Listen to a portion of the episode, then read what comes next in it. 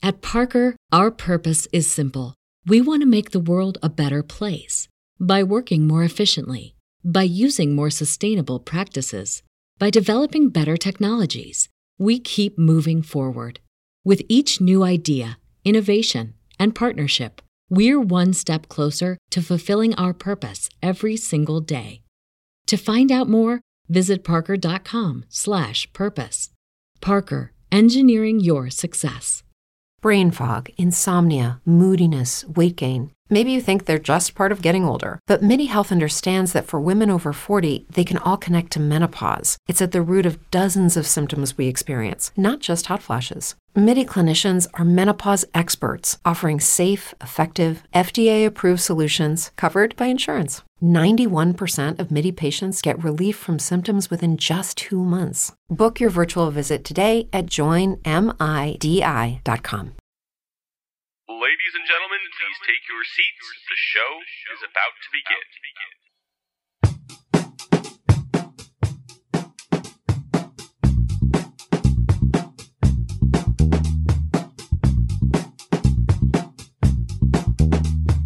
Welcome back to the one and only Cabs the Podcast, featuring commentary from all of your favorite Cabs the Blog bloggers. Now, sit back, relax, and enjoy.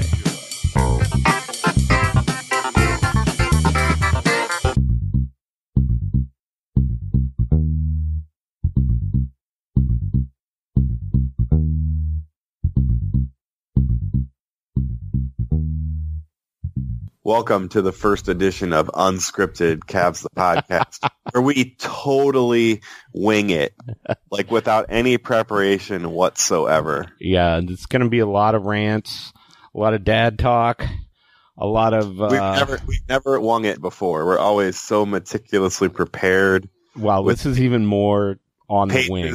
Pages and pages of topical discussions. Yeah, and if if we were half-assed before, we are... We are eighth-assed now. Oh, man. Sounds like a good weight loss program. Eighth-assed. Well, yeah, that's a... Let's just drop that line of conversation. But, yeah, this was a tough Cavs loss. Uh, uh, annoying day at the five o'clock start. That is a weird start time. Yeah, it was a rough weekend. Um... I mean, ooh, that loss to the Bulls, that hurt. Oh, it was brutal. Um, what were they up nineteen towards yeah. the end of the third quarter, and just, I mean, it was, it was just a litany of just terrible decisions. Um, yeah, it it was it was really rough. I mean, they just kept turning the ball over. Or what was the stat I read today that when you are blocked at the rim, the ensuing possession for the other team is an average of one point one four points per shot, yeah. uh, which is only higher. The only thing higher is a live ball turnover. Okay. Yeah. Um, which, so you're basically, it's between a dead ball turnover and a live ball turnover of how bad that is for your team. And of course, you know, the Cavs have the guy that leads the N B A in that category by a wide margin right now in uh, Collin Sexton. Collin Sexton, yeah. So.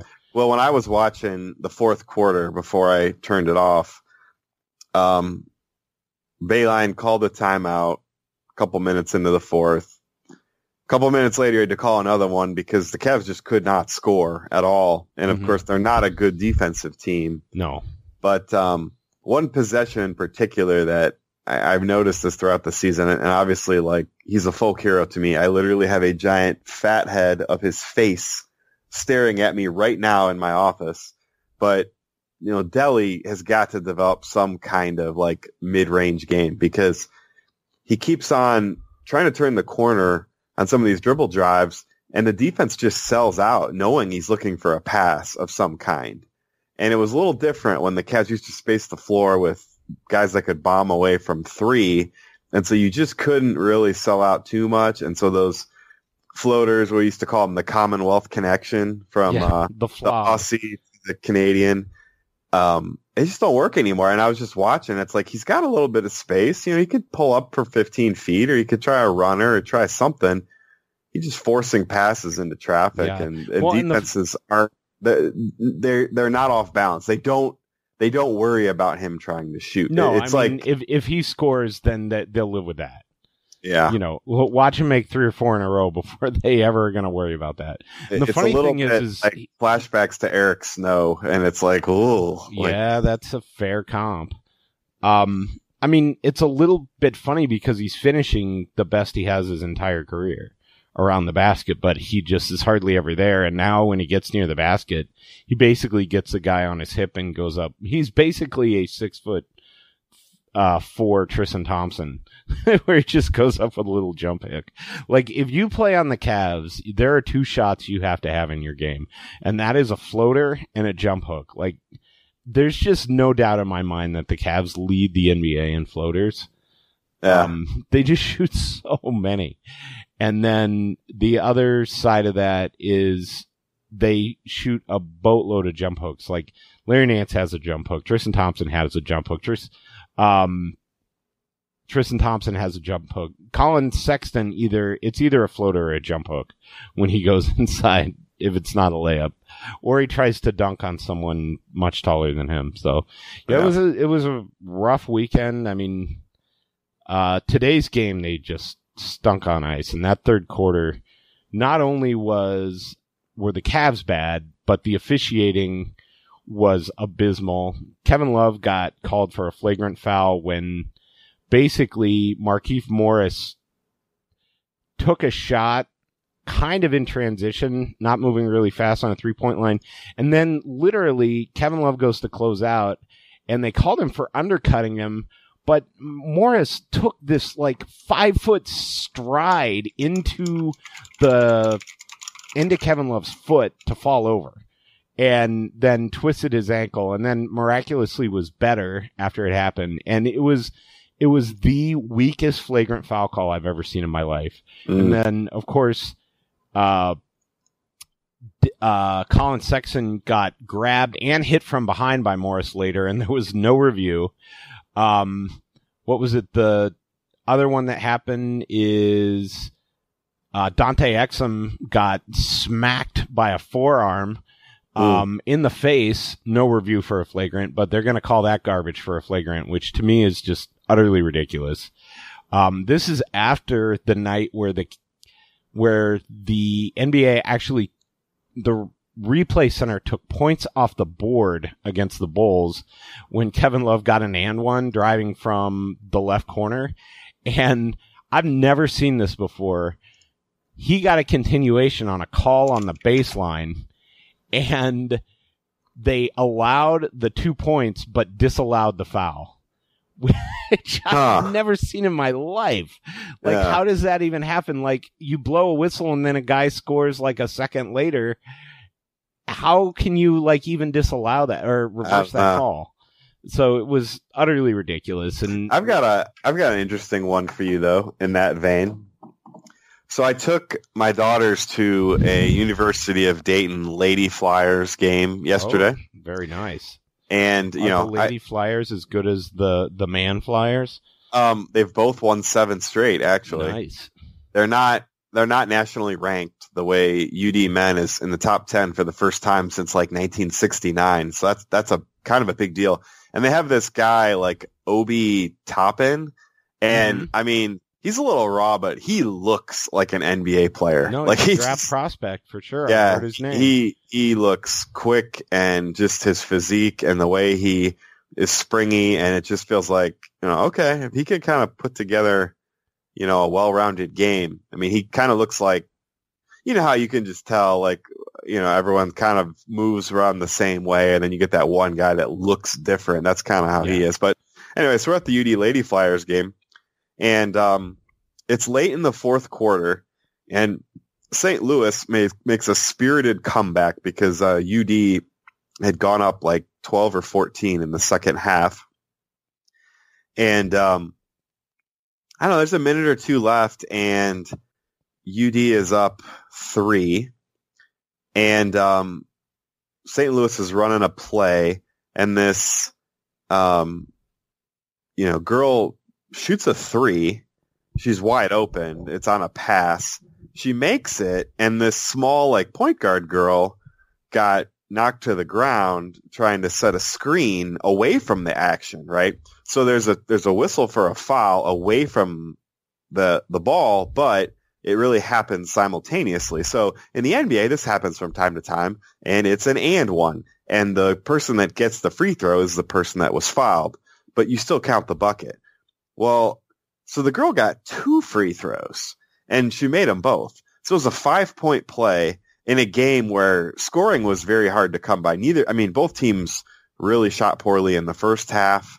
Um, so it was kind of a low-scoring game, and it was like, wait, she gets two free throws? I was really surprised at that. So then after the game, I ran into a, a buddy from work who is um, actually dating a girl that used to play for for the U D Lady Flyers and actually was drafted in the W N B A a couple years ago.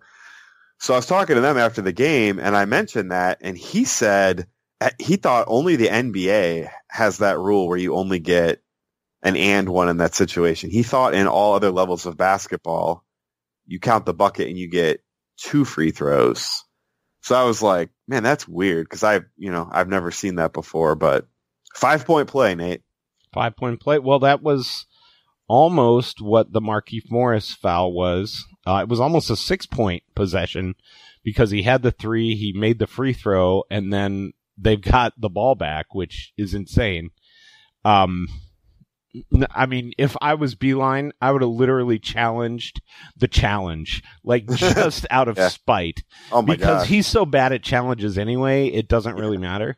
Well, I read something that all the coaches like don't know what they're doing on challenge. I think no, Zach it's ridiculous. Like, it makes me so mad that they haven't figured this out, and it's it's also part and parcel to the horrible lack of respect for the game and lack of taking the regular season seriously that basically goes on in the N B A right now. Right. Um, uh, which today was, you know, exhibit A for the Cavs not taking the regular season seriously and basically right. um, dressing ten guys for this game. They had a player who'd scored in double figures the last two games, were near double figures, and put up a double-double against Memphis in McKinney, who they had cut and then signed to a ten-day contract, was not even on the roster, and they left an empty roster spot rather than have him play this game against the Knicks. And I don't know if that was his choice or the team's choice, but it is basically like, we are too concerned that this guy might help us win a game against the Knicks, who we want to finish behind in the standings. So we are going to uh, not dress this guy. And of course, the Cavs play the Knicks on a after a seven-game road trip. You know, their third their third game in four nights, um, and. You know, you'd have thought the Cavs had been really pissed off about the basically losing by twenty. Chicago game. Oh, possibly the oh. worst team in the league. Yeah, they didn't arguably. care. And no, they were all chipper and not really making a big deal out of it. I mean, yeah. Kevin Love gave some advice to Collin Sexton after the game, who I guess was really hard on himself for jacking up a billion shots. Like, the entire second half was just, I mean, I think both Clarkson or both Sexton and Garland were like five of twenty on the yeah. game. I mean, it was brutal, and just throwing up the first shot that came to mind. But Love was fine, so I almost got, I almost feel like, hey, the team got the memo. It was okay to lose this game. I mean, tanking has become that ridiculous in the N B A. I mean, uh, what was it, uh, Mark Cuban when he got fined a couple of seasons ago for saying, well, it's actually better if we lose these games. Um, well, I mean, incentivize the behavior you want. It's as old as time. It's yeah. just like, this isn't that hard. But honestly, I, I look at it, and I mean, you could blame the team. You can blame the organization. You can, but I mean, look at every single person here. Look at um, Kobe Altman. Like, what is his baked in incentives? Is it to win games? Is it transactions? Is it the future? Is it landing a big free agent? You know, what is he being evaluated based on? Look at some of the Cavs' most important players. Kevin Love. I mean, I, I firmly believe Kevin Love, who's got hundreds of millions of dollars, wants to play on a winning team. He's miserable. He's just praying that somehow he can get traded to a contender and simultaneously kind of leave Cleveland with uh, not a P R nightmare, right? So right. that's why he that's why he apologized for acting like a petulant child a couple a week ago or so. Yep. Tristan Thompson, you know, who knows? But he's got over one hundred million dollars. He, I mean, again, what is his incentive right now? Is it to just pump up his own stats so that? Well, he's in a contract. Next contract, here, sure. Yeah, exactly. So now you look at the rookies. What is their, what is their incentives right now? So just uh, all across the team, you, you throw hundreds of millions of dollars into the mix. Put the fact that you know you had to go all in in the LeBron years, and this is kind of like what happens when you do that. Um, Dan Gilbert's incentives. He wants to stay out of the repeater tax, right? So shed salary. He's not going to sign anyone to take on salary unless he can both stay under the repeater tax and get like draft picks. So the best offensive player by far the Cavs had this season is Jordan Clarkson, who's gone. So it's just, it's, it's tough. Right? I mean, it's, Yeah, and, and that's my biggest problem with the N B A right now is you they literally incentivize teams to fail. And yeah. when you're doing that, um, you're literally cheapening your product across yeah. the board. Uh, we watched, I mean, I've watched officiating over the last week. Officiating is as bad as I've ever seen in the league. This uh, replay challenge system is a ridiculous... It, it, it looks very Bush League, the way it's implemented. Um, it's well, here's a question: a horrible on, on, the, the pro, every time. So, who's the guy that runs H P Basketball? Let me finish this thought. Oh, um, Matt Moore. Matt Moore. Uh, yeah, no hardwood, hardwood paroxysm. Yeah, isn't that Matt Moore? That I think so. Yeah, but it's at H P Basketball. So basically, yeah. he wrote an article like. saying, well, you know, maybe the N B A just needs to double down on, you know, rather than this being a league about the games, it needs to be a lifestyle and soap opera. Um, Interesting and, take.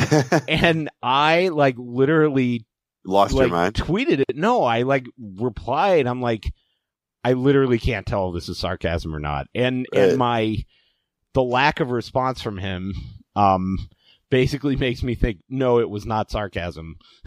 yeah, he actually he actually blocked me over the China thing. He probably blocked the, me over this too. He he blocked me over the China thing. He was like he's raging a out. Human being who cannot deal with an opinion that doesn't yeah. echo his own. Yes, so, he is. He's very thin-skinned, like a lot yeah, of N B A he, he, Twitter he is, is. A typical um, woke. Yep. Um, beta male. Pump it N B A into my blogger. veins, Nate. Huh? Pump.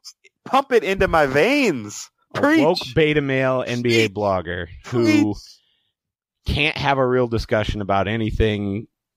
You know, I feel like, I mean, that's the one thing. Who has to tell you as a fan how you should feel. Right, exactly. And that's the one thing, at the very least, Barkley pisses me off all the time.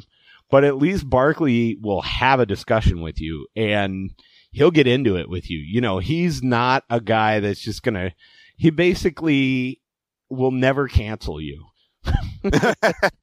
because, I mean, if cancel yeah. culture were a thing fifteen years ago, Barkley would probably not have a job right now. Well, he'll call you a, a knucklehead, but he won't, you know, block yeah. you on Twitter because that's for wieners. But yeah, that that's that's right. for little Canadian beta males. Let me ask you a question, Nate.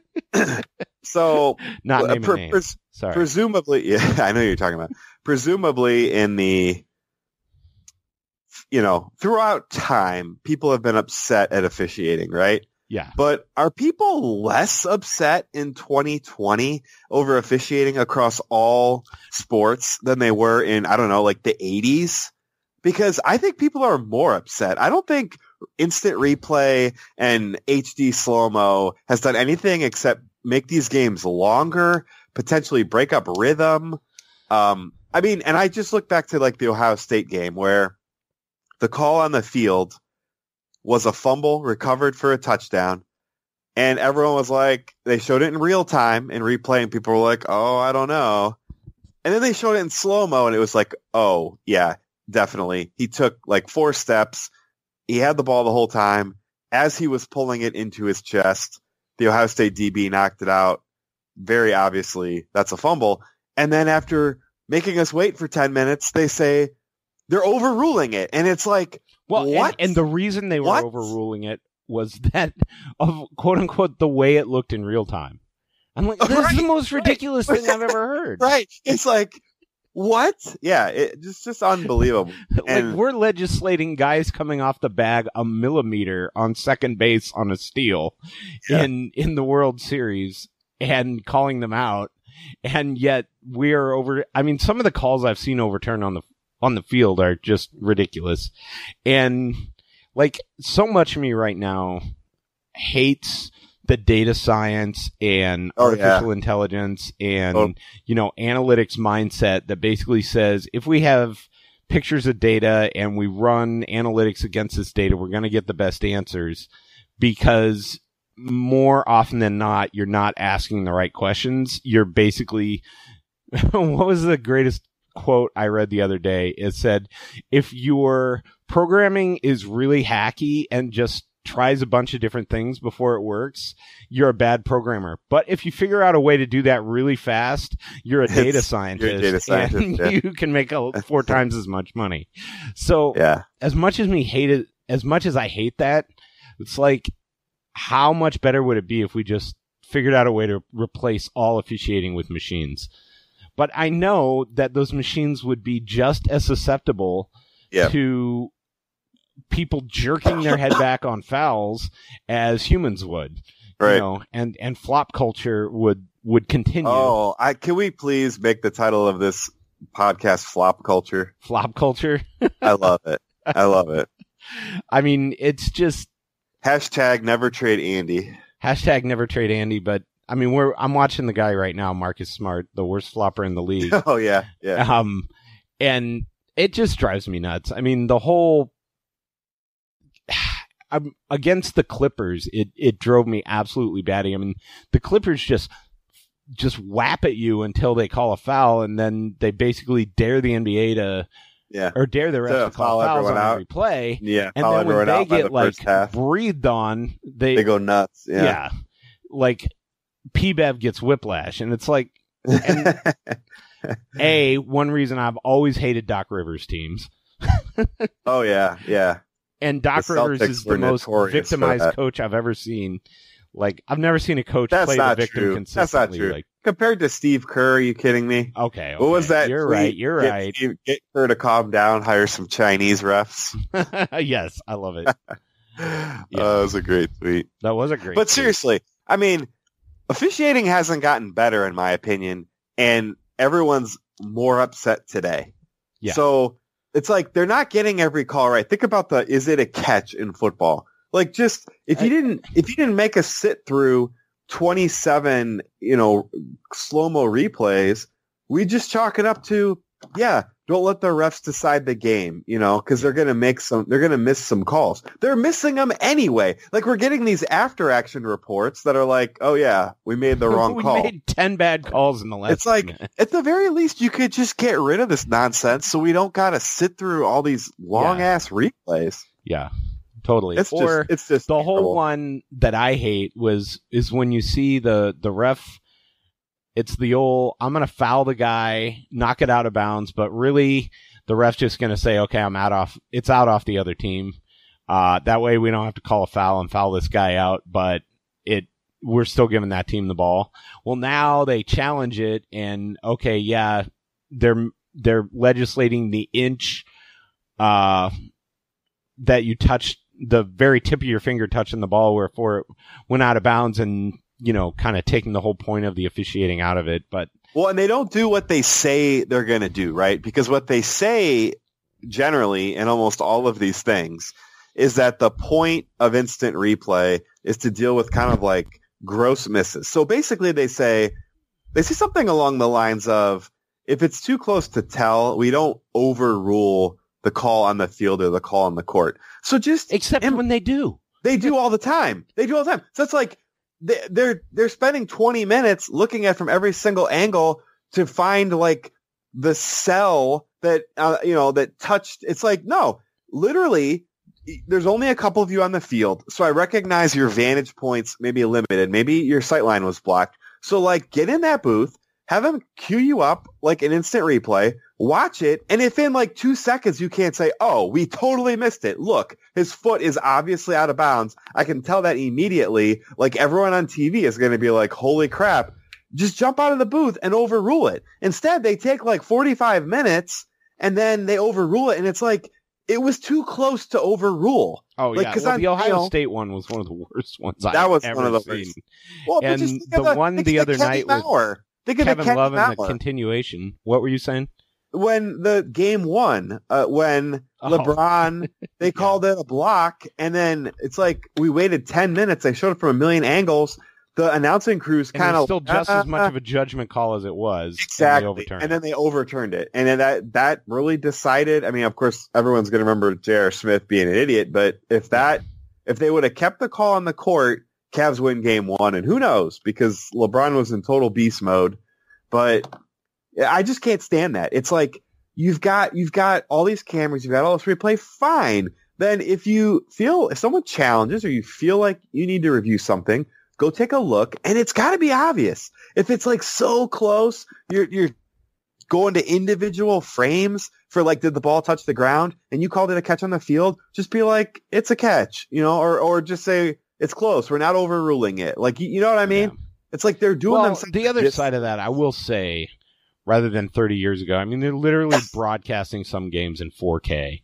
So the resolution and the frame rates are so much higher than they used to be, that you can get so much more fidelity than you got back, you know, in four, in the four eighty i days. Yeah, but, well, but what I just can't get over is football, especially with this catch stuff, because it's like, oh yeah, if, if if it touches your hands for a millisecond, as like your toe is somehow on a blade of grass, they just call it a touchdown. They don't really care what happens after that, unless but, you roll three times out of bounds and then drop the ball. No, that's what I'm saying. Yeah. Like they, that's what I'm saying. They don't, they, I'm not on touchdowns on every other play. Oh. So on a touchdown, it's like he crossed the plane and a second after he crossed the plane, he exploded and the ball went into the stands. They're like, we don't care. It's a touchdown. Or if they, it doesn't matter if he exploded, the ball crossed the plane. If they touch, if he two, if he, you know, toe touches, lands, and then a guy knocks the ball out immediately, it's like, no, no, the event that was he got in is all we cared about. He had control when he two, two-toed touched, so we don't care that once he landed, you know, the ball can't cause a fumble and all this nonsense. But then, like, it's in the middle of the field, and someone, you know, makes a catch or doesn't make a catch, and they got to spend like forty-five minutes trying to make all these judgments around, was he making a football play? And did he really have control? Did he have control before it looks like a blade of grass may have touched the ball? And did that aid him? And it's all just ridiculous. It's like, just if it's that close, what did you call it on the field? Just go with it. Unless it's like obvious, oh, we blew it. This should take five seconds. I mean, all of us at home within seconds either realize they blew it or, ooh, that's really close. Go number two, because by the you, you'll have plenty of time to wipe before they solve this case. Wow. No, I mean, it takes forever. It's just it does. Yeah, go get a cup of coffee. And no one's happier about the state of this. No one's like, oh, yeah. I'm so glad in general, you know, sports yeah, I, is I, My right. life has been enriched because we spent an extra twenty minutes getting this right. You know, yeah, and like watching that right. national championship game, uh, college, and it's like, uh, I'm going to be up till two in the morning. Like, what, like yeah. what the heck? And the targeting stuff. It's like, I get it, player safety and all that, but I mean, well, you're talking to the wrong guy. Eight. I'm not a football guy.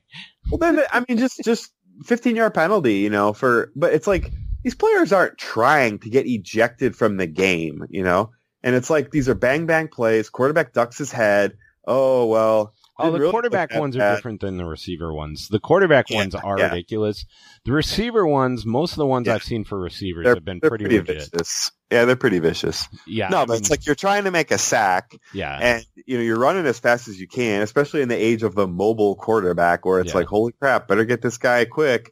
And then it's like, ooh, that was kind of a big hit. Let's go to the replay. Ooh, look. Here, his head kind of moves. It's like, yeah, because it's connected to his body. And then targeting, ejected. It's like, and then everyone's pissed about that. Like, no yeah. one is happy about that. It's just.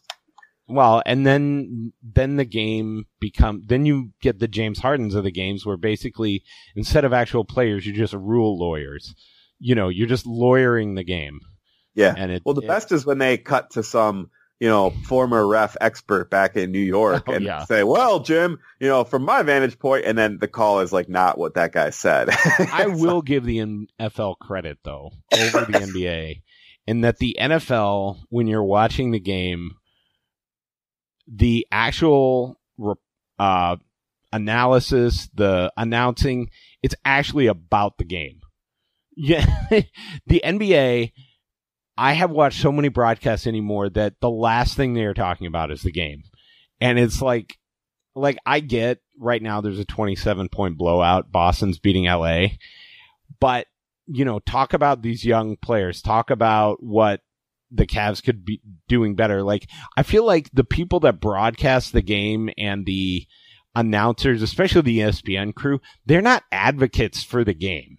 They are not yeah. advocates for making the game oh, better. Like, well, all they the do N B A, is trash every oh, game. Oh, the N B A is the worst. Oh, they that's what I'm saying. Like, if you trash. Yeah. If you talked on a, on at halftime or in the booth the way that they do in the N B A, in the N F L, you would be fired inside of two games. Like, you would oh, get yeah. away with it once, and the next game is Roger Goodell would be on the phone with the, the head of E S P N. Yeah, probably. It, it's ridiculous that they get away with that in the N B A. Yeah. Uh, well, unless it's, it's about mean, China. About, unless they're talking a, about China. A lot of it's it, like, eh, eh, cut the mic, cut the mic. Yeah, yeah. But think about it, though, because, you know, you're right. Because, I, you know what I don't see in the N F L? I don't see all these, and maybe I just don't watch enough of the shows, but I don't see current quarterbacks, Tony Romo, or um, former quarterbacks, you know, Tony Romo, he's kind of recent, uh, Terry Bradshaw. I don't see a lot of these former quarterbacks trashing the eye-popping stats that modern quarterbacks put up. Like, oh, yeah, well, his quarterback rating is way better than mine because, well, it, the rules suck today, and quarterbacks are all wusses and they're all protected. Like, I don't hear that that very much relative to any time you listen to N B A games. Oh, yeah. They insist on having former players as part of these things. They just cannot stand modern players. I mean, they just oh, think yeah. they're all soft. They can't stand the team hopping. They can't stand the insane money these guys yeah, make. Yeah. They can't stand this team hopping, but yet when the game is on, all anybody talks about, when Giannis is playing, all anybody talks is about is when, when he's going to go to New York or L A. Yeah. yeah. It's just. Yeah. No, but you're right. It's like current players, players that were in the nineties, especially like in the Jordan era, they just think that all, they, they think Kobe was like the last Yeah. what they uh, actually respected, and everyone else is just garbage. Yeah, well, and I hate all the former Celtics. Like, Paul Pierce, just shoot him into the sun. Yeah. Kevin Garnett, when he's not... Um, Kevin Garnett Isn't he, like, is so in ridiculous. A movie now or something? Huh? Isn't he in a movie now? Yeah, he's in uh, Uncut Gems with Adam Sandler. Supposedly he's really good, but... It I've heard it's a very stressful movie to watch, so okay. I, I won't be watching it. It's not a comedy. It no, it's not. It's a drama about a jeweler slash gambling addict, um, played by Adam Sandler, and he he wanted uh there was a he got a lot of nominations for different awards, but not by the Academy, so he didn't get any Oscars. So there was a little bit of uh, a little bit of sour grapes there. But supposedly Kevin Garnett's very good in it. So uh, I I don't know. I may watch it. My wife's a huge Adam Sandler fan, so I'll probably watch it at some point. Um, but but we'll see. I mean, I had an interesting weekend. Um, so I did not watch the Grizz game or the Bulls game. I watched a little bit of the Bulls game till today, but I went and spent the weekend in Cleveland. Huh. Um, my, so we kind of have a yearly tradition that we've done either on New Year's Eve or M L K weekend with my cousins, and we go rent an Airbnb somewhere, and we, uh, go basically eat and drink and play board games for nice. an, for a long weekend. And that's what we did this weekend. And we hit, so we stayed in Ohio City, and we hit a, just an unbelievable collection of restaurants and bars, and probably spent way too much money. Um, and I am probably going to have to, you know, take extra statins for my cholesterol going forward. Um, but yeah, it was, it was pretty crazy weekend. So when we get to things to pitch, I'll, I'll go into that. So I, it was really nice to, and one of the great benefits of that is to realize, oh my God, how much time have I been wasting on social media? Yep. And, you know, the little Skinner box in your hand, and uh, have kind of disconnected from that for three, four days. And, and I bet it feels marvelous. It does feel marvelous. And then I go, why do I care about all this stuff so much, you know, when yeah. I'm not here? And then you, you slowly get back into it. Yeah. So I'm, I'm, I'm trying to not be that guy. And, you know, it did cause a little motivation crisis today. Um, trying to, you know, I got a little recap up of the first two games, and then I'm like, oh, do I really want a podcast? And it's been a tough season. It's been a tough go this year. It has um, been a tough go. I mean, it's hard to get excited. I mean, I, I see some talent with Garland. You know, Sexton, I, I just like him, but I, I recognize he has a lot of holes in his game. But after that, it's kind of like, what do we have with this team? And what's the future going to look like? I don't and know. It, I like Larry Nance. I um, like Larry Nance, yeah. But I, he is who he is. You know no, what I mean? He is who he is. Like, we keep hoping he's, okay, he's kind of hitting that prime. No, he's the same player he's been yeah. for like three years. Yeah, and... He's, He he's a bench player at this yeah. point. I I like a Tristan solid Thompson, a solid bench player. Tristan Thompson is a good starter on a playoff team. But Tristan needs to be traded because he's actually playing pretty well, and he, he can is, help. But he can help teams.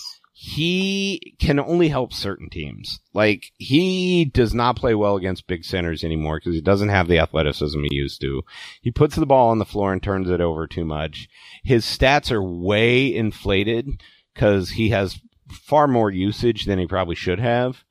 Um, and the other funny thing is they talk about how many offensive rebounds he gets. Well, yeah, when your team shoots thirty-four percent, yeah. you are going to not, yeah. you are going to get a lot of offensive rebounds. I mean, part of that is just an indictment of how bad the Cavs offense is more than how good Tristan Thompson is. I yeah, mean, that's fair. But at the same time, I mean, he's had a lot of seasons where he was not good in no, the regular yeah, season. And objectively then the- bad. And, oh, and then in the playoffs, he had value. So yeah, or just had two or three like, whoa, where the hell did that come from? Games. Yeah, absolutely. So, I mean, and hopefully his, he's his still got Cavalier that. Cavalier resume is secure. Yeah, hopefully sure. he's got some of that playoff stink on him, and he can yeah. he can the Cavs I mean, he's can been capitalize Cav for that. nine years now, isn't that? That's just crazy to think about. Nine or ten? It might even be ten. No, I think it's nine. It's nine years. Yeah, this is his ninth season, which is crazy. I mean, that that's just insane.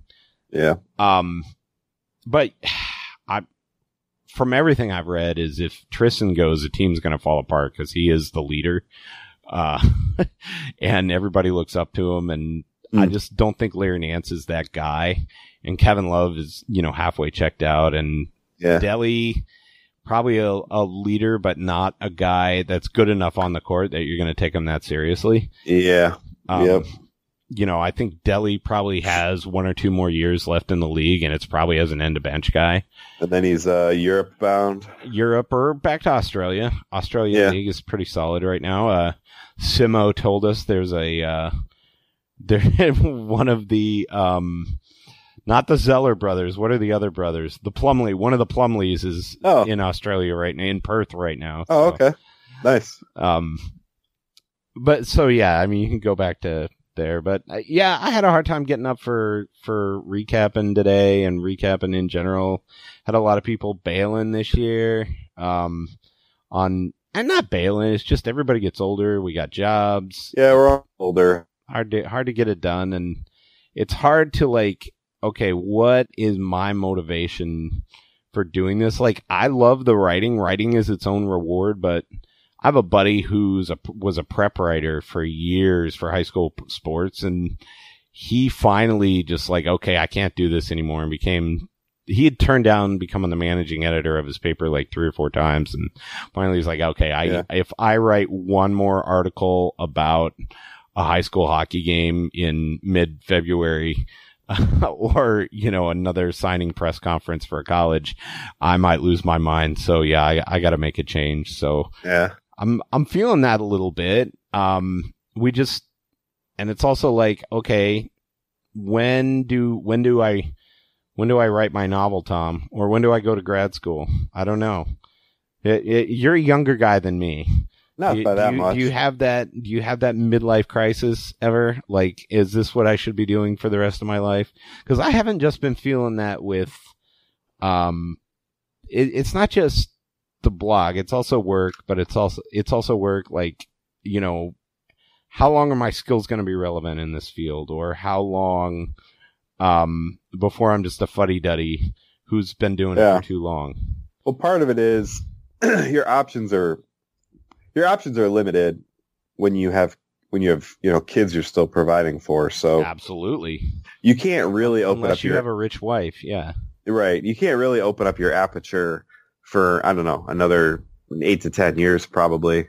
So I think the key is not to at any moment have a crisis. Just always be thinking, like, if I wanted to be here, do this five years from now, what basic steps do I have to take now? Because I think what usually hurts people is they get to a point where now if the timing is right, or maybe an opportunity comes along, or uh, maybe they, they have a midlife been setting themselves up for that opportunity. Well, it's yeah, or they're just they can't they can't do it. Like, so if you think, oh man, data science. Yeah, I could just, I could see in five years with my background in network I T, I know a couple software developers, I could create a cool little consulting company, blah, blah, blah, blah. And it's like, well, yeah, but you don't just one day wake up and do that. So yeah. while you still have a job, while you're getting paid, while, while you're putting your kids through school, you know, just start asking around, just talk to people, read a couple books, just no, don't do it with a book. The, I haven't read a novel since I graduated. Okay, no, then grab an audiobook. No, but I'm just, kidding. You're absolutely right. But I think it's just good to not find, not be in a position where some kind of black swan event can sink you, or oh, you can, absolutely, you, you Option, can't, optionality, as David Griffin would say. Yeah, you can't take you can't take a chance on an opportunity um, that you could have seen coming. It's one thing if it's just like, well, I mean, how the heck, you know, how how was I supposed to see this coming? It's like, well, yeah, I mean, it's hard to.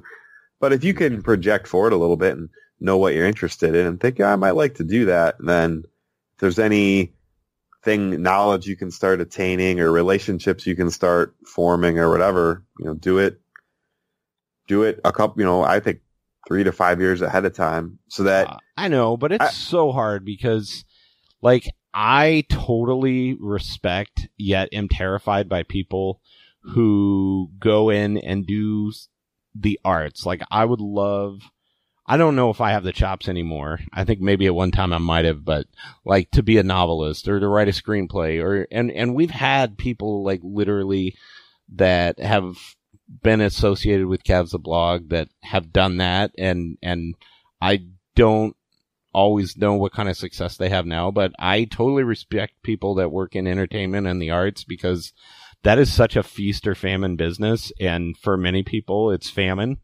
Uh, yeah. and, and I would love to be able to do that. Like I went to the Rock Hall Thursday and I was like, man, this makes me want to get back into making music again. And it's like, oh yeah, that doesn't pay anything. It's a huge time suck and it's probably going to go nowhere.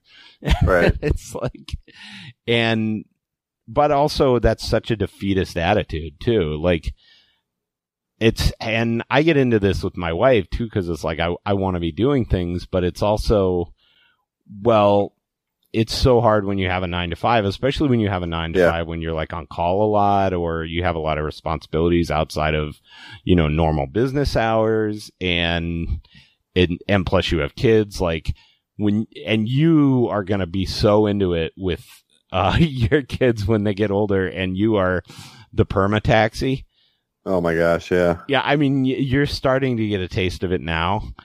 Um, but it just gets worse. Like, as your kids get into more and more activities, and, you know, you have more school stuff. Like, we literally like set out a schedule at the be, and I only have two kids, and we set out a schedule at the beginning of the week of all the different things that are going on, and when we have to be where, and who's picking up whom when, and all this stuff. And it just, it's like, I don't know how people do it.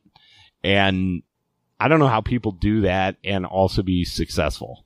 Like, I feel like one person in the relationship, if you, if you have a, a blended, or if you have a, you know, a two person family, I don't know how a single person ever does it, but like, how do you ever do that? And also, you know, find time to do the things that make you happy, or maybe are those things that make you happy, uh, just m- you complaining about crap you don't have because you're a whiner, because you're a whiner Gen Xer. I don't know. It's rough. It's hot out here for a pimp. Well, well, I think that um, I'm at the point now where, you know, um, what did they say? The, the, what it was, the sign posted outside of uh, the Roman court. The magistrate will not be trifled. Um, so you get to a certain point, and you have so many obligations, and you have to maintain a standard. Like this podcast, we can just rant, you know. Hell, I mean, I'm impressed. We've never really taken a dime of money, and the editorial standard. Not ever, the, really. We have never. Well, right. Well, okay, since we, we've owned it. I mean, well, I think John, John, it, yeah. John made some money from E S P N. He did. And, and I, I don't begrudge him that at all. No, no. But. Um, but anyway, and now like, Wodge is making all that money. Oh, the snake, snake in the grass, Wodge, gosh. But, you know, I'm thinking like when you, when you're a professional, part of that means you have to bring, bring it every day it, it, to some extent. You gotta, you gotta show up on time. You gotta be well dressed. You can't smell. You can't be you like, can't smell like, you, and this is the bare like, minimum. You can't be like a total jerk to your coworkers. Yeah. You know, there's a, a semblance of propriety, propriety you got to bring to any profession, or else you run the risk of getting fired. And well, and also it is, you are doing the people that you count on a disservice. You're, you're abusing right. their time and wasting their time and effort. Yeah.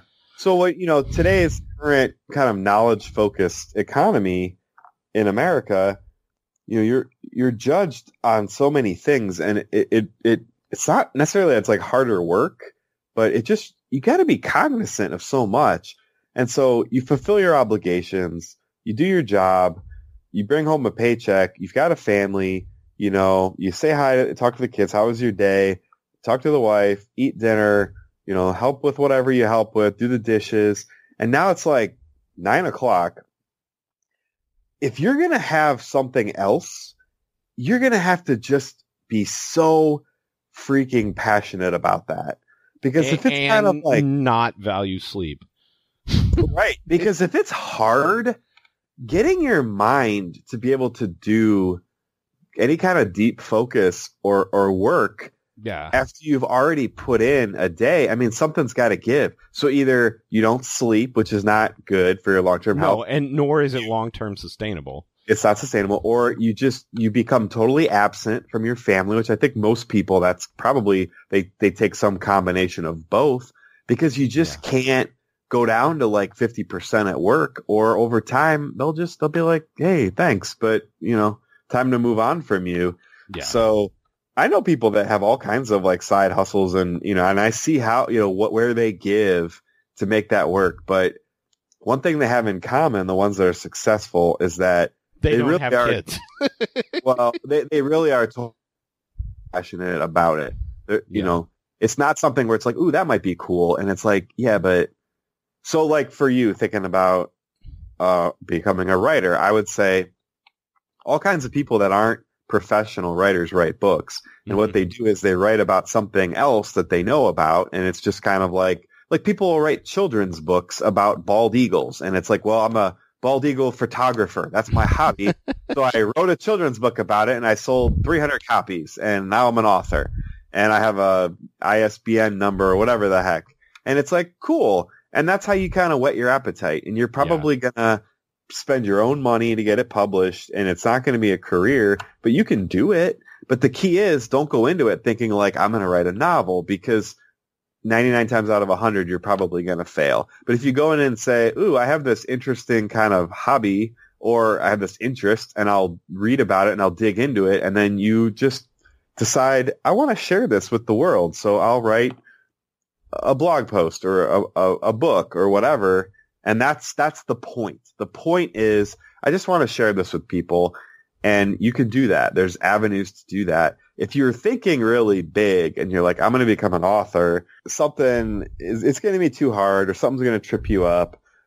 Uh, unless literally it just, it, it takes hold of your mind every waking hour of your day and you're dreaming about it. I would say don't, or do something small, or get, get everything else in order to the point where you could say, I don't need to make any money doing this. I don't need to have any fame doing this. If you want to start a YouTube channel, don't do it because you want to get a million subscribers. I mean, look at our blog. Like, we've been doing this for over ten years. We've been blogging about the Cavs with almost daily content for ten years. We've had, we've been credentialed. We've had really, really solid writers write for us. We've done an outstanding job. And like, our popularity basically plateaued during the LeBron years, and it never got any bigger. We didn't try to market ourselves when we saw like the Cavs nations of the world realizing that it was like the vinification of the N B A and clickbait titles that was going to draw traffic. We were like, nah. When we had an opportunity to seek corporate sponsorship, E G was like, hell no, I'm out if you do that. And we were like, well, we don't want you to leave, so we won't do that. And, you know, it's just like, we did, we, we've never done it for money or fame or whatever. And that's why it remains pure and unadulterated, as I said. So you got to well, think you about. Know, you've heard my quote is, you know, what the secret to life is. No, what is it? It's, you know, find what you love and do it for the rest of your life. Or that's the secret to happiness. Find what you love and do it for the rest of your life on nights and weekends. Yeah. I mean, yeah. So I mean, that's definitely it. But it, it's still like. It, yeah. And you have to pick one thing because you don't have time for three things. You've got to have one thing you're super passionate about, and that's probably it. You know what I mean? Like, there's probably nothing else. The other thing is, when you get to our stage in life, you know, it, people don't really tolerate like amateurs. So, it, you know, oh, I'm going to do a total career change. You know, I've been a network I T person my whole life. Well, I'm going to go be a, I don't know, give me some, I'm going to go be a biologist for the zoo. Okay, well, here's I'm gonna ten dollars. Go be a marine biologist. Yeah, like George it, Costanza. Here's ten dollars an hour. You know, I'm not what I was making. Well, well, we don't care because you don't have any of these skills, right? So, if you really like stuff like that, you just make it a hobby and pursue it that way, or just spend a lot of time being real creative about about a plan, and then.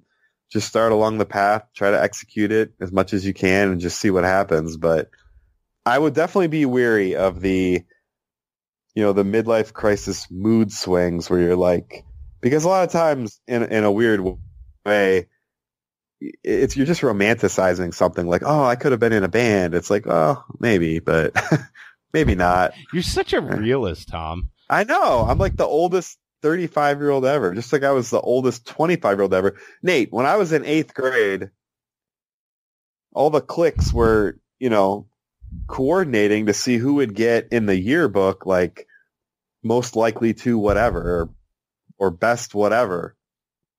I literally negotiated and pined with my peers to get most realistic in eighth grade. I, I, that's a true story. I wanted that title. I that's, wanted that is the subtitle. Most I wanted. Realistic. I wanted that title, and if I can find it, I will find it, and I will take a, a picture of it and send it oh to you. Oh my gosh! And that see, is absolutely me, not. I'm, total, I'm not lying. I am a total romantic. Well, I'm a romantic too, and so the the the realist is You're kind a of realist romantic. Well, it's like a bipolar offset, right? So mm-hmm. a lot of the people have those. You know, it's like you recognize something about yourself, and so then you just make sure you've got got this sort of scaffolding in place to make sure like that doesn't sink you or you don't fall or whatever. So yeah, I mean, I'm very romantic about people. I kind of give everyone the benefit of the doubt, even if I have no reason to. And past events, like every every friend I ever had, or every like girl other than like two that I ever dated, was like, oh, they were really actually great. And then it's like, no, that that was awful. Like it was not great. You know, it's like my memory is just like the happiness and not all the you know all the crap. So yeah. No, I get that for sure. And, um, and I, I have those thoughts too. Like I still have those thoughts, like. Because when you're a kid, your mind, I think, especially in, in America, you sort of get trained to think about opportunity and to picture yourself. You get told, like, you could be a this, you could be a that. Literally, we drill that into children. You could be this. You could be a basketball you player. You can be anything you want to be. You could be an astronaut. And it's not bad, but the point is you get into these not you get into these thought process habits where what you do is you place yourself in a position of someone else. So you think about like, oh, if I was on the basketball court, I wouldn't have made that pass, you know, over Tristan's head because, and then, but it's like, what you don't realize is it's like, but you would never be there ever. Like you would never be there. So why are you even thinking about this? Or like, oh, if I was an astronaut, like I would have turned that knob. It's like, no, because like, come on, like, you know, you probably aren't going to be the astronaut. Or if I would have gone to the moon, here's what I would have done. It's like, no, oh. You would have done exactly what they told you to. And, and, and only, if you didn't do exactly what they told you to, you wouldn't have been going to the moon. Like twelve people in the history of the billions of humans have set foot on the moon. So yeah. Chances are, you know, you won't. Right? But I, I'll say the other side of this is that, you know, the reason that sports are so accessible and people follow them is because they're literally not rocket science. Sure. Um, you know, you don't have to be a genius to coach basketball. I mean, they try to make you think you have to be a genius, but you do not. All you literally have to be good at to be a good basketball coach is say, hey, Steph, go shoot a three. You know, the, it is the get players. a stop get yeah. a stop here and we got this. I mean, and it it is, amazes me the people like who've basically gotten to where they are in life why the doing the things that you talked about earlier, showing up on time, um you, you know the Brick Tamlins of the world. I am extremely I I am never late. Extremely okay employee. Yeah, exactly. Uh, who have gotten where they are in life by showing up on time, being nice to yeah. people and networking. And yeah. then, you know, how many basketball or football coaches have, have done that, or just being in the right place at the right Mike time? Brown. Mike yeah, Brown. Mike Brown. Uh, Everyone liked him. He was a nice guy. He wasn't a yeah. jerk. He was good. He was good in film study. Everyone said that. It's like, man, this guy was great. And it's like, he landed all these head coaching jobs from that. Yeah, exactly. But, but at the same time, I think, you know, my larger point is I still think that way. I, I watch pro athletes today, and, and, and for a moment, I place myself in their situation and think about what I would do. And then it's just kind of like, it's, I guess maybe it's fun, but it's like, or anything, or, um, You watch you watch videos of, of anything exciting, or, or where someone's doing something heroic, and you think like, oh yeah, could you imagine? And it's like, well, that's never going to happen, because to get to that point, I got to like hit the reset button and go back to age like, you know, eighteen and probably do some things differently, choose a different path. So, I mean, to me, it's like just think, look ahead, right? Think to like, what do you like to do? What do you want to do? What are you good at? Try to align those as best as you can. You may not be able to, but you know, definitely don't, don't, uh, you know, I, I mean, people that get all on these hype trains, like, Oh my gosh, Nate, I almost did it with um, cryptocurrency. I almost did it. I was really close. Actually, uh, it was a little bit of laziness can really help a lot of people. So I was oh, just a yes, little bit I know, too no, lazy. I wish that I had done some things very different. So, and I'll, I'll tell you off the air. Sometimes, no, sometimes worth, no decision is, is the, the best, best decision. decision. Absolutely. And so, okay, so let me set the stage. So it's twenty seventeen. Um, you know, other than, you know, Bitcoin has already crashed. So people are like laughing and haha, Bitcoin. Well, it's early twenty seventeen. Ethereum comes online. And in January, you know, it's so easy to mine Ethereum, and it's trading for a do, you know, dollars or something like that. By May, it has gone all the way up to like one hundred fifty dollars, you know, per unit. And I'm just, and I know people at work that basically because of the election, they were like, well, you know, we're not convinced Trump's not going to ruin like the world economy. So we need backup plans. So we're mining a bunch of cryptocurrency. And it was like it's the craziest scheme ever. Well, I mean, it was a hedge. It wasn't like yeah. they were quitting their jobs. It was like a hedge against basically the, the, the U S dollar. So they mined all this Ethereum. And I'm just I don't know how much they actually did, but I'm just sitting here thinking like, oh, my gosh, it's May. It's trading at like one hundred fifty, or it's evaluated at this one hundred fifty U S dollars per thing. If they were mining this back when it was dollars, and they've got thousands of these, I mean, I'm just like, they have an eye popping, like they may have hundreds of thousands of dollars in this at this point. I don't know. Maybe at least fifty. Like, I don't even know. So at this point, I decided to get into it because I think, you know what?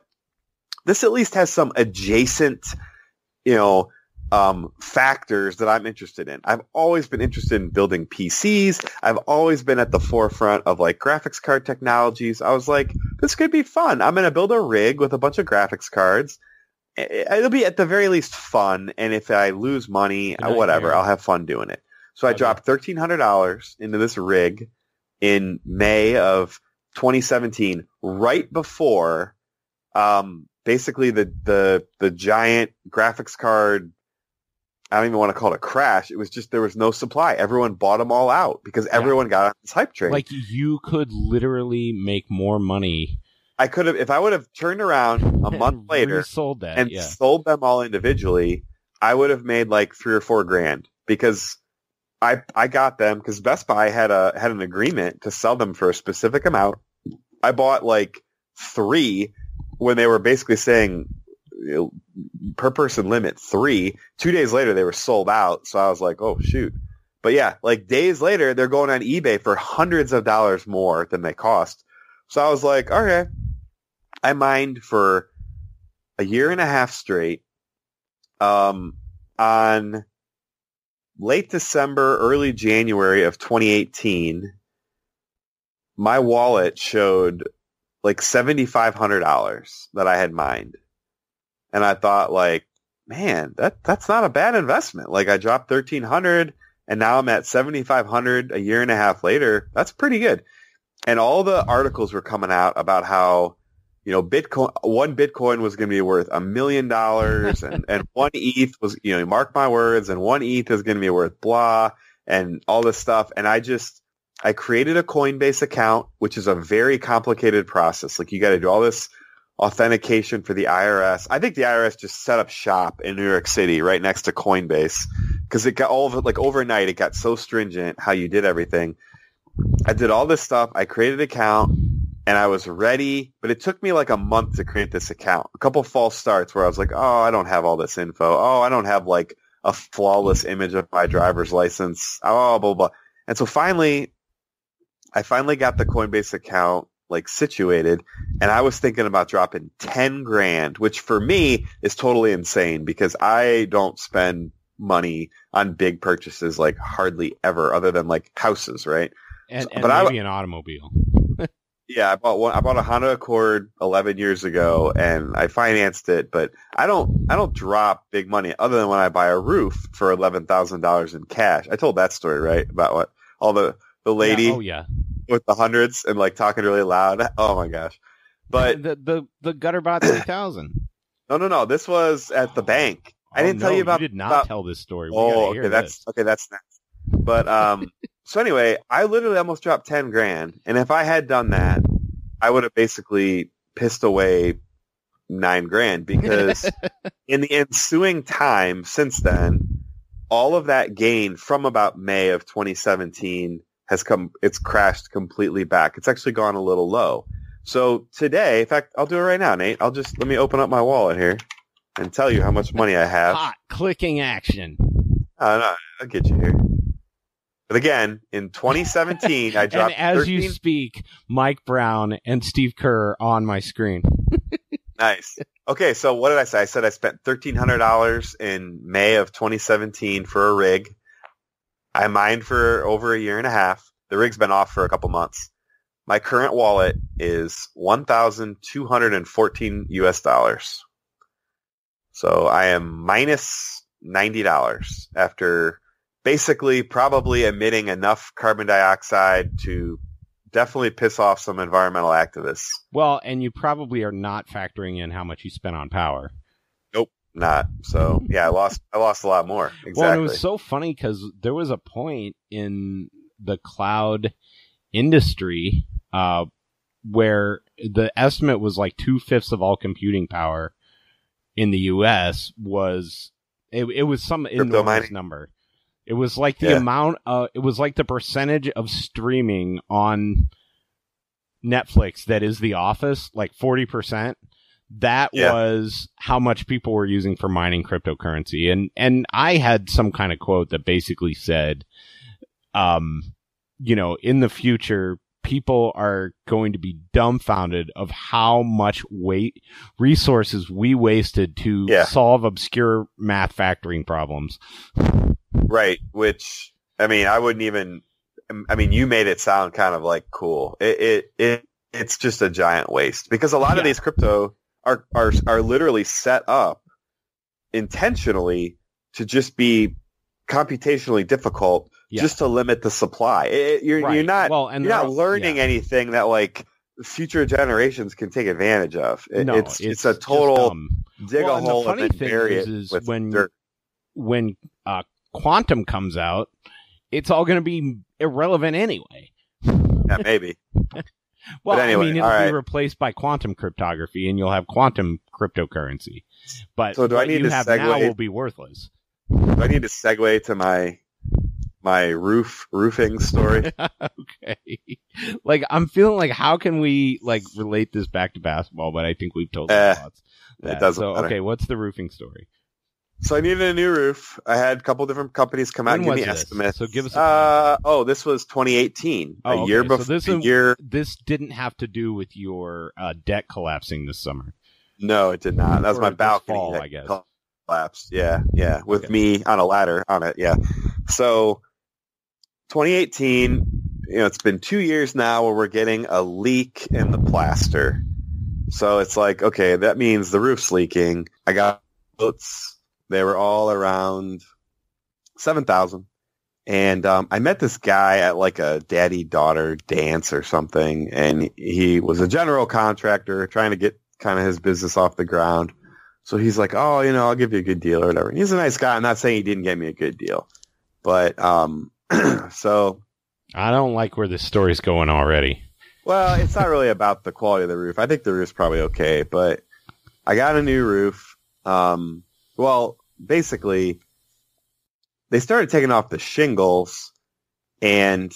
Oh, I do remember you telling me something about this, okay. Yeah, like, all the decking was, like, warped. It was all yeah. wet, so they were like, oh, boss. Basically, everything that was going on with your deck this last summer that caused it to collapse was going on with your roof before that. They were right? like, we're gonna... They're like, yeah, they're like, we're gonna have to replace pretty much all the decking, or almost all of it. And I was like, okay, well, how much is that gonna cost? So it went up to, like... from seven grand to eleven grand. So I was like, oof, you know, but whatever. What am I going to do at that point? My deck's like half taken apart. You know, they got to hurry up and put it back together. So they finished the roof. And um, so the guy w- was hoping to be paid in cash, right? I mean, right, tax, whatever. So I was like, well, okay. I mean, I guess I could pay you in cash, um, as opposed to something else. He's like, oh, you know, I mean, whatever you want, but that'd be like, you know, that'd do me a real solid. So I was like, well, I guess I got to go to the bank and take out eleven thousand dollars in cash. God. And I don't think I've seems like a ever, really bad idea. I've never had more than, I don't know, two hundred bucks in my wallet in cash before. I've had large checks made out to me, but I've never had just like gobs and gobs of hundreds. You know, I don't yeah. go to casinos or strip clubs. That's not the world like you that. live in. No, not at all. Not at all. You, you don't deal in envelopes of cash. No, which I is don't. Probably for the best. Uh, yeah, exactly. I, I do not deal in envelopes of cash. So I go to the bank and I'm really kind of nervous. Like, what am I going to do about all this? So I'm like, I mean, I'm going to literally ask them, and all they've got is hundreds, right? So, man, there's going to be like this giant wad of hundreds. And I was like, well, you know, hopefully they can be kind of discreet about it or whatever. So I go to my bank and I get in line, and, you know, there's always these really like chipper kind of young people wearing, you know, wearing uh golf shirts that are, you know, that your bank tellers or whatever. And it's, of course, this real fancy hip layout or whatever. It's all open, right? There's no literally no privacy whatsoever. So I walk over to this sort of like open kiosk, and the girl's like, hi, how can I help you today? You know, and I was like, well, you know, I need to, I need to withdraw a lot of money. And I'm, I'm, my, my, my voice is like cracking. I, I'm nervous. I don't know what to say. And she's like, okay, I can help you with that. How much would you like to withdraw? And I'm like, and I'm like saying under my breath. And literally I had like a frog in my throat when I said it. I was like, Oh, oh I, mean, wow. I was like eleven thousand dollars. And she looks at me and her, her eyes kind of like popped, and she's like, eleven thousand dollars? I'm like, yes. Like, did you have to repeat it back louder to me? And so she looks at me and she's like, oh, okay. You know, and she's like, um, one second, please. And then she like asks, you know, the team manager or whatever that looks five years older than her. He's probably twenty-eight or whatever. And he's like, Josh, this gentleman wants to withdraw eleven thousand dollars. And I'm like, oh, like, you, can you say it softer? And then, um, and then he's like, well, like, what account is it from? You know? And she's like, sir, what account would you like to withdraw this from? And I was like, savings. And she's like, she goes, she just turns back to him, even though he can hear me because he's five feet away from me. And she's like, savings. She's like Sigourney like, Weaver in Galaxy yeah, Quest. Yeah, exactly. Yes. Oh, I love Galaxy Quest. But anyway. He's like, yeah, that's fine. There's no withdrawal. There's no daily withdrawal limit on like savings account or whatever. I guess if I had a money market or I don't know, there are other accounts where I can't liquidate so much at once. So then she's like, okay, we're good to go. And then she looks at me and she's like, huh. And she's like, you know, maybe we should do this like in the back room. And I look at her and I'm like, oh, finally. I'm like, yes, that is a great idea. She's like, let me ask Josh, who again is standing right there. She's like, she's like, should we go in the back room to do this? And he goes, no, it's fine. The machine right there can print it all out. And she looks at me and she's like, great news. This, this machine can print out all eleven thousand. And I'm just like, oh my God. So now I'm looking around at the people behind me. Like, cause anyone pay oh, attention? Oh God, there are people behind you in line. Oh, oh, there's like ten other people behind me. Oh yeah, God. There's tons of people. So I'm like, okay, am I going to get mugged? Now, granted, I'm in Beaver Creek, Ohio, which has had like, like two crimes in the last hundred years, but, or, you know, violent crimes, but I'm just like, oh my gosh, you know? So sure enough, this machine starts printing hundreds, and it is really loud. And it's like, zoom, zoom, zoom, zoom, zoom, zoom, zoom. It's not printing it, them. It's sorting them. Right. It's shooting them out. It's not printing them, but it's, it's very loud. And it's like, it's just going forever. It's like, it felt like an eternity. This thing is just shoving hundreds out. I had brought my laptop, um, like, uh, soft case because I wanted to take the money and I wanted to put it in an envelope, and then I wanted to put it in that thing and close the zipper and stick it under my, you know, my shoulder and treat it like a football. And it's, you know, all I can do is not fumble. That's my only job. So finally, she's got all this money, this giant stack, and she decides that she needs to count it out for me, which is fine, but she's counting it out loud. one hundred, two hundred, three hundred, like literally, and I'm sitting here for like, I'm like, this is never going to end. And she gets all the way to eleven thousand, and she looks at me, and she's like, just about to like hand me this giant wad of bills. which I guess is probably normal, but I, I hold, I hold open an envelope and I'm like, can you put it in here, please? And she looks at me kind of funny and she's like, oh, okay. And so she puts it in the envelope, and then I give her the envelope. I've never touched the cash. I hold open the laptop case and I'm like, now can you put it in here, please? She looks at me and she's like, okay. And she puts them there, and then I close it up and I'm like, okay, thanks. And I just like walked out of there as fast as I can. I probably seemed like some kind of criminal that didn't want to get my prints on the money or something. I don't even know. It was the most awkward thing ever. I literally went home and I spent ten minutes finding a hiding place that even my wife wouldn't be able to find, because I had weird visions that she would accidentally like tell someone. I don't even know. But I hid it in like the most hard to reach place ever. It took me like twenty minutes to extract it from where I hid it. It was so like crazily so, hidden. So what was paying the guy like? I mean, it wasn't that big of a deal. He came over. He came he obviously over. Did not have the same compunctions that you did. No, he didn't know at all. He came over, and he even at that point was like, you know, however you want to pay, you know. And I was like, oh, no, no, I'm paying you in cash. Like I went. like, for- it, this deal is already done. Yeah. So I go extract the envelope, and I bring it out to him, and I just like. I was like, do you want me to count it out for you? He's like, nah, man, I'm sure it's fine. I'm like, oh, my God, like this guy's so like low key. And here I am holding more, like way more money than I've ever held in my entire life. And it was it was kind of ridiculous. And all I kept thinking was, I wonder how much more rational like our financial decisions would be day to day consumer finance if everything was like dollar bills versus like I have a credit card. It's just, it's just kind of fungible. You know, it's just like, it's not real, because holding that eleven thousand dollars, I was ready to die for that eleven thousand dollars, you know? And if I had just like written a check or like, you know, I don't know, bought that, something with I a credit card. I actually had a similar situation this weekend. Oh, so someone had given, Um, and I'm not going to name names, but, uh, I had come into about, uh, several hundred dollars, over five hundred, less than a thousand. Let's leave it at that. And, um, so I'm like, well, I really don't want this money just sitting in a cupboard in my house, and I'm going to be in Cleveland for the weekend. And so I'll just take this money and put it in my wallet. And obviously, A, a different order of magnitude than what you're talking to.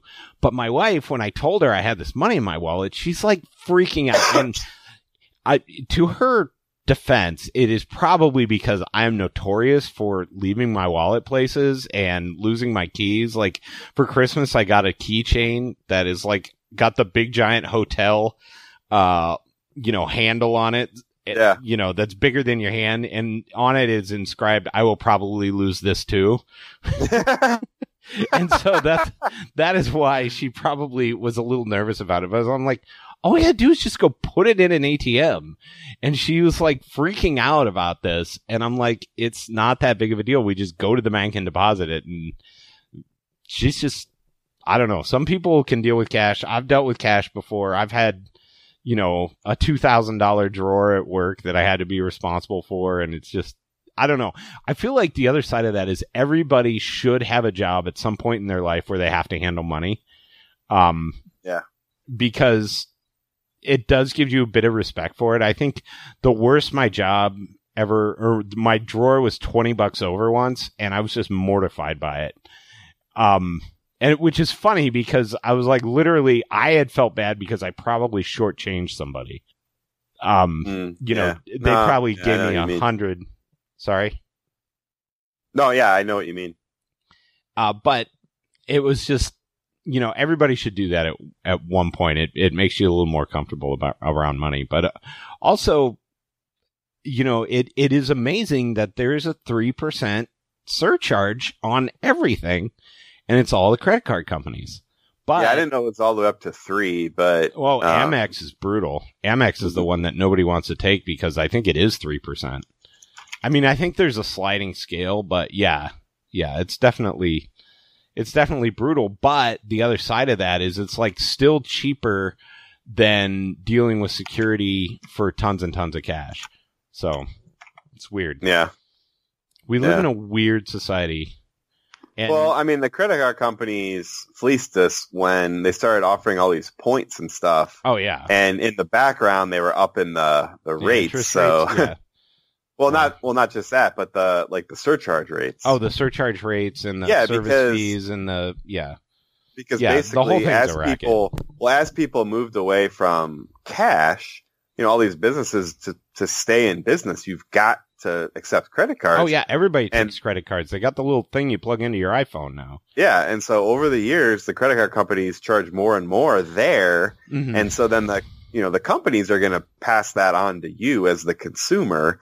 But then the credit card companies make you think you're getting some great deal by getting yeah. like one percent cash back. It's like, really, you're just like, basically all of us are paying. Yeah, well, and all they want you to do, they're making their money on that. Of they know that, hey, such a percentage of you are going to not do this and then pay our exorbitant interest rates and not pay oh, this off yeah. every month. And then, yeah. Yeah, don't ever do that. Anyone that's somehow still listening, don't keep a balance on your credit card. Yeah, well, not all of us were voted most realistic, Tom. I feel like we should just end the pod right now. Oh man, so yeah, that was that was a good talk. It it it it picked me up a little bit. Although I will say, I, I am more of a romantic than you. I got to, uh, um, I don't know. Any any parting thoughts on the Cavs? I mean, I feel like we have nothing more to say right now. I mean, they'll be better next game probably. They won't be chucking up so many shots. Um, you know, the the growing wisdom. In my wisdom is that Kevin Love is on the Cavs at least through the end of the year, because nobody wants to pay that salary right now for a guy that can't put his hands up on defense. Yeah, um, and it's an injury. Like injury his defense prone. is worse right now than it was before he got to the Cavs. And I know part of it is he just doesn't want to get hurt. Like yeah. he's playing soft because he doesn't want to get hurt. Yeah. Uh, be, before he can be moved to a team that isn't run by six foot one, twenty-one year olds. But yeah, it's, it's, it's a rough, he's having a rough go of it. So, uh, yeah. But I don't think he'll get moved. I think Tristan Thompson's probably gone. Um, I don't know about John Henson. Um, I think he might be a bit of too much of an injury risk, but mm, yeah, it's hard to say. Um, I'm, yeah, it, it, It's been a rough season for sure. It's this was this was a rough last three games. Podcast getting a little long in the tooth. Want to probably wrap it up here, but yeah, Cavs. We'll we'll kind of take a wait and see. You know, I'm going to take the Cavs attitude and not get too up or too down about this last loss. And you know, the other thing I realized that I have to keep telling myself is the Cavs were literally designed to be this bad because yeah. they don't want to give up. They don't want to be better than tenth worst. So, which is ridiculous, but um, that's the way it is. So, yeah, they they can't, in my opinion, they can't really rebuild until they kind of cycle through Kevin Love and Tristan Thompson. Well, at least, yeah, probably not. Um, so. But also the other side of that is that, you know, if for actual winning basketball, two six one players who can't play any defense is not sustainable as a backcourt. So, um. But yeah. Anyway, anything you want to pitch? Mm, uh, what do I want to pitch? Um, so while you pitch this, talk for a minute, because I got to go pull something I set on the counter. So Okay, okay. So what do I want to pitch? Um, what have I been watching or not watching? Oh, I know what I want to pitch, Nate! Oh, my gosh! Okay, if you have kids, like young kids, you probably have heard of CoComelon, which is on YouTube, just like it sounds, C O C O Melon. It's like a children's nursery rhyme channel, and it is completely, and it's like the greatest thing that's ever happened to our family from a, like, kids' entertainment perspective. The videos are awesome.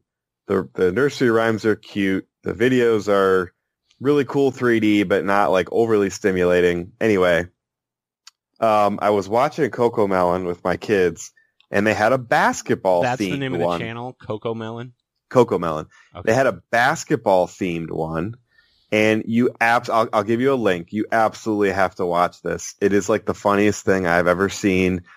Very clearly, the creators of CoComelon are modern, like, N B A basketball fans, because some of the moves that these characters and animals start pulling off are downright hilarious. So I will bury the lead. And at one point, the the, the song is, like, explaining basically box score stats. So it talks about, like, passing, it talks about shooting, it talks about blocking, it talks about rebounding.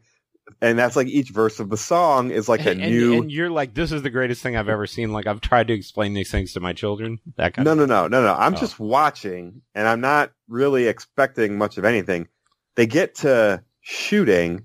The dad is at the top of the key, and the pig is D'd up against the dad. The dad does like a double crossover step back. The pig breaks his ankles and falls down. They make a sound effect of the pig falling. The dad stares down the pig and waits, and then he drains a three, and he holds his finger up as the ball's in the air. I I was at Christmas at my in-laws. I absolutely started dying. I ran over to my wife's cousin's husband, who played basketball in Poland. I was like, Derek, you have got to watch this. I rewinded it. He started dying. He's like, he broke the pig's ankles. I mean, and it just, I mean, that was LeBron the high James, watermark. You as a baller, but Piggy Butler is your father. Exactly. And then the, I mean, yeah. And, and the, and the jerseys that they wore, it were called the Melon Ballers, and Ballers was with a Z at the end. And it was just, then they get into blocks, and some of these rejections are straight, you know, disrespectful. I will send it to you. It was the last thing I expected to see out of children's nursery rhymes. Um, so clearly the writers are basketball fans, and they have a sense of humor, because this was just absolutely incredible. So that's what I'm pitching. CoComelon basketball nursery rhyme on so YouTube. That is fantastic. That is fantastic. I will, I will see if I can find that online at all. So I got a few things to pitch, so I'm going to try and get through them really quick. Uh, first thing I'm going to pitch is we had a reader, a commenter, that uh, was kind enough to send us a uh, or send me and offer to anyone who wrote for the staff, and a couple people hopefully took him up on it. Uh, his debut novel, uh, There Seemed a River, by Brian David Cinadar, C A N A D C I N A D R. I have not got a chance to read it yet uh, because it got delivered while I was in Cleveland over the re- over the weekend, and so it's been sitting on my front porch since then, as as Amazon packages will do. Um, but I'm super excited to see it, to read it. So There Seemed a River by Brian David Cinadar. And while I'm pitching books by people I know, I will also pitch a book called Sketch, uh, The Edge of Every Day, Sketches of Schizophrenia, by my high school classmate, uh, Marin Sardi. So, uh, there, there's that. Uh. So, uh, and it's a really cool book about uh, growing up in Anchorage with a Anchorage, Alaska, with a schizophrenic mother and a schizophrenic brother. So, uh, it, oh. and I've I've read parts of it, and it's it's I haven't finished it, but it's it's really amazing. Um, and then the second thing after pitching those two books uh, is I'm going to pitch the city of Cleveland, uh, where I was from Thursday morning until Monday morning on a long Martin Luther King Junior weekend. Um, had a fantastic time with my kids at the Rock Hall on Friday.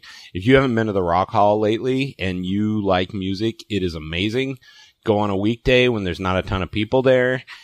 It is so cool what they do there. So they have unbelievable exhibits now. They have like every famous guitar, like thirty famous guitars, Bruce Springsteen's guitar, Bob Dylan's guitar, uh, John Mellencamp, Tom Morello's guitar. I mean, all these famous guitars, uh, Clarence Clemons, saxophone, like thirty, like a hundred different amazing musical instruments. It's called, um, The Tools of Rock or something like that. I can't look it up because every time I try and look something up on my computer right now, the podcast crashes, but it's really incredible. But the absolute coolest part, Uh, on top of that, and all the costumes and all the just memorabilia they have downstairs, and they've been changing it a lot more often than they used to. So if you have been like within the last, if you, it's been a couple of years since you went, it's totally different now.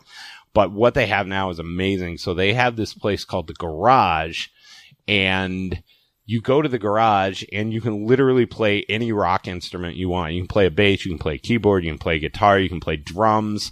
They have a little video that tells you how to play. They have like three or four different instruments. Someone will come over and tune it up for you.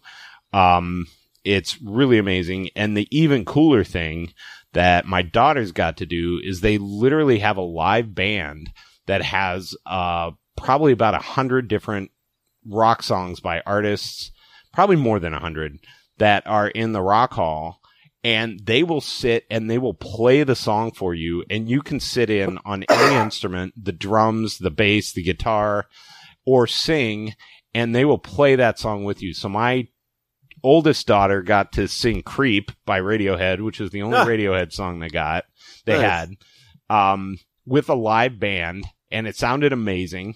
And then my younger daughter was so jealous that I had to set to, and, and this is with the price of admission. There was no additional cost for this or anything. I mean, it's not, it's about thirty, I think it was twenty-eight for students to get in there. Um, but we were there for six hours. So it was, it was totally worth it. Um, my younger daughter and her did two ABBA songs. They did Mamma Mia and, uh, yeah. uh, what was the other one? Uh, Mamma Mia, and I can't even remember the other one. Uh, Dancing Queen. They did Mamma Mia and Dancing Queen. So, mm-hmm. I mean, the Rock Hall was amazing. Uh, just, if you haven't been, it, it it is an absolute gem. They do an amazing job there. I was super blown away by how good it was. I mean, that's pretty damn impressive, right, Tom? Yeah, yeah. I mean, that you can't put a price on an experience like that. So I was totally blown away. You can make your own rock band merch. You can design your logo and print out a sticker. So I, I designed nice. my a sticker for my cycling club, the Wards of Irony. Um, and oh, there you go. And my uh, and also made a couple Citizen Dick uh, stickers, which is the fictional Pearl Jam band from the movie Singles. Anyway, that's an, another obscure reference. So, and then I'm going to go through some of the awesome restaurants that I ate in in Cleveland this weekend, because we kind of took a culinary tour of Cleveland over the week. So went to the West Side Market the one day. That was really good. Kind of going downhill a little bit, but still has some amazing stuff hmm. in there. The, the How so? Well, there's not as many people there anymore. Like Maha mm. Falafel has moved into Dave's Grocery, uh, which mm. is in Ohio City. And so somebody who lives in Cleveland told me that part of the problem is, is the city is running it. And once they started charging for parking, a lot of their traffic went down. So it wasn't sustainable for some of the businesses to stay in there. Mm. So they, they kind of want Cleveland to not be running it anymore. So that was mm. one of the things. Uh, there's not as much produce and stuff in there uh, as there used to be. And I think part of that's probably grocery store competition as well. Yeah. Uh, it's hard to compete with the Aldis and Trader Joe's of the world. And I went to Trader Joe's while I was up there, and Trader Joe's, awesome store. Um, but Friday night, we went to Beer Market, which is fantastic. Uh, one of my favorite places in Cleveland. Really good beer. The food was pretty darn good. Um And then Thursday night, I went to a place called The Black Pig, which sp- specializes in locally grown pork, uh, and had their nice. tasting menu. And the food was uh, just really good. Um, Friday night, or uh, Saturday night, we went to the Pig and Whiskey, um, which was a lot, or no, uh, Chicken and Whiskey, which is a fried chicken and whiskey place. And that was a lot of fun. Their cocktails are really good. Uh, and then we went to Porco Tiki Lounge, which is between Ohio City and Tremont, and just a really cool atmosphere and a lot of really fancy, uh, tropical drinks.